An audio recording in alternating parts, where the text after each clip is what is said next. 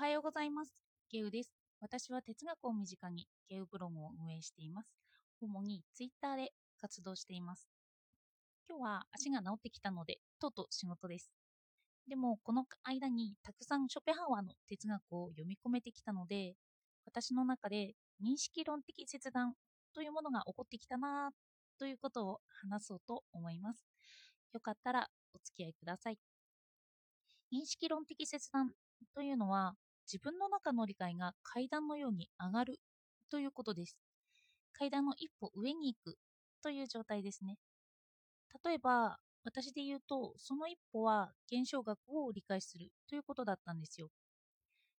現象学というのは、世界の物事は私の目から見たものに過ぎなくて現象であって、あらゆる客観は私を通して現れたものである。現れた現象であるということなんですよね。つまり、これは目の前のものを見ているときに、私がそう感じるのは私でしかないということなんですよ。目の前に思い出の品があったとして、私には輝いて見えるけど、他にの人にとってみては何でもないものだというふうにしか映らなかったり、といった現象として捉える学問。それで、その現象学では、その現象が出発点なんですよね。私からの現象から出発するという学問。そしてこれが私の認識論的切断の一つです。だからどんなものを見ても私の認識、私の現象なんだなというふうに思うということがまず一つですよね。そこからショーペンハワーの意志と表象としての世界を読んだんですよ。この表象というのは現象学的に捉えることができるんですよ。そして世界は意志であるということを今回かなり読み込んできたんですよね。これは世界は意志というのはイデアとか物自体とか内容としては言い換えられるものです。そして人間の場合で言えば本能ですよね。生存欲求とかそんな感じで言い換えられるものが意志なんですけどで、その本能はあるんですけど私が見ることができるのは私を通してでしかないということなんですよね。で、そこからさらに何が認識論的切断だったのかというと、まあその意思理解もそうかもしれないです。そしてさらにその意思から時間と空間が切り離されているということなんですよね。まあ、これはこう読み込んでいくうちに時間と空間が切り離されているなということは分かってたんですけど、私はあまり時間と空間について考えてこなかったんですよね。おとといもなんで時間と空間に興味を持ったのかを話しましたよね。そしてさらにこれに加わるのが、人間の知性はこの時間と空間に変わるというふうにショペンハワーが言っていたんですよ。私は知性についてというショペンハワーの本を今だあの今までなんか理解できない部分があるなというふうに思ってたんです。でもこの意志とその時間と空間の数多性、個性というものが切り離される。そういうふうにして読むと、この知性についてが読み込めるようになったんですよね。ショッペンハワーは読書についても知性についても、このように意志とは関係がないところ、本能とは関係がないところに時間と空間があるよと言ってたんですよ。その時間と空間が知性なんです。私は今まで知性について何度か読んできたんですけど、その理解できない、できないところは読み飛ばして、それで知性だけについて何回か論じたこともあります。それが、今回は意志と切り離されているということ、そういうことを気づいたんですよね。私はこれは認識論的切断だなと思ってます。そして、あの、ちゃんと書いてあるところがあって、少し引用してみます。時間は事物の状態ではなく、C の状態に過ぎない様相ごめんなさい。時間は事物の状態ではなく、C の様態に過ぎない。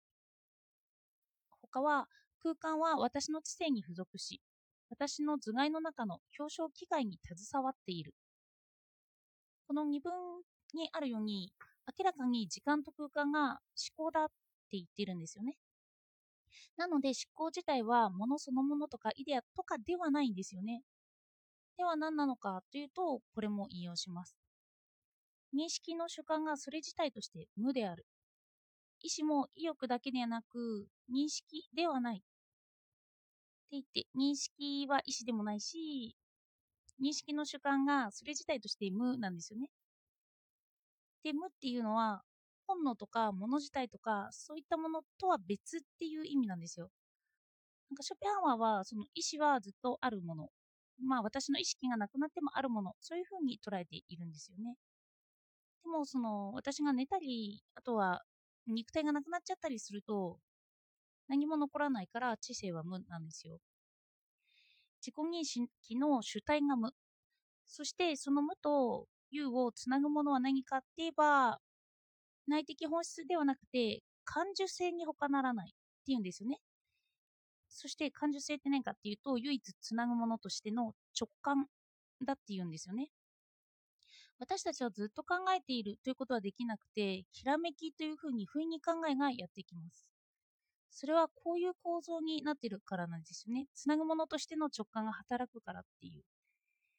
で、あの考えはずっとそこにあるものじゃなくて時間と空間の中にあるっていうんですよね。で、あると言って表現できるのかわからないですけど、まあ、そこに私たちの個性があるということです。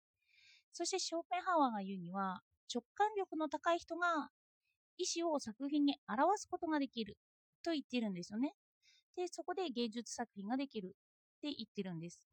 だから、ショーペンハワーは知識をそんなに重要視しないということなんです。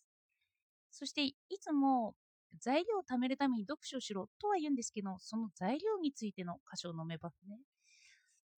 あの材料というものはすでにひずさを備えた物質、すなわち物質と形式の結合体であって、この両者は分離することもあり、従って構存するのは物質だけではなく材料ではなく、材料の方は場合によってはいつでもまた別のものになりうるのである。って言ってるんですよね。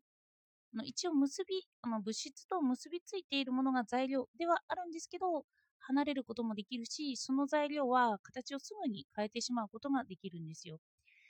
材料もイデアにただ属しているものではないということです。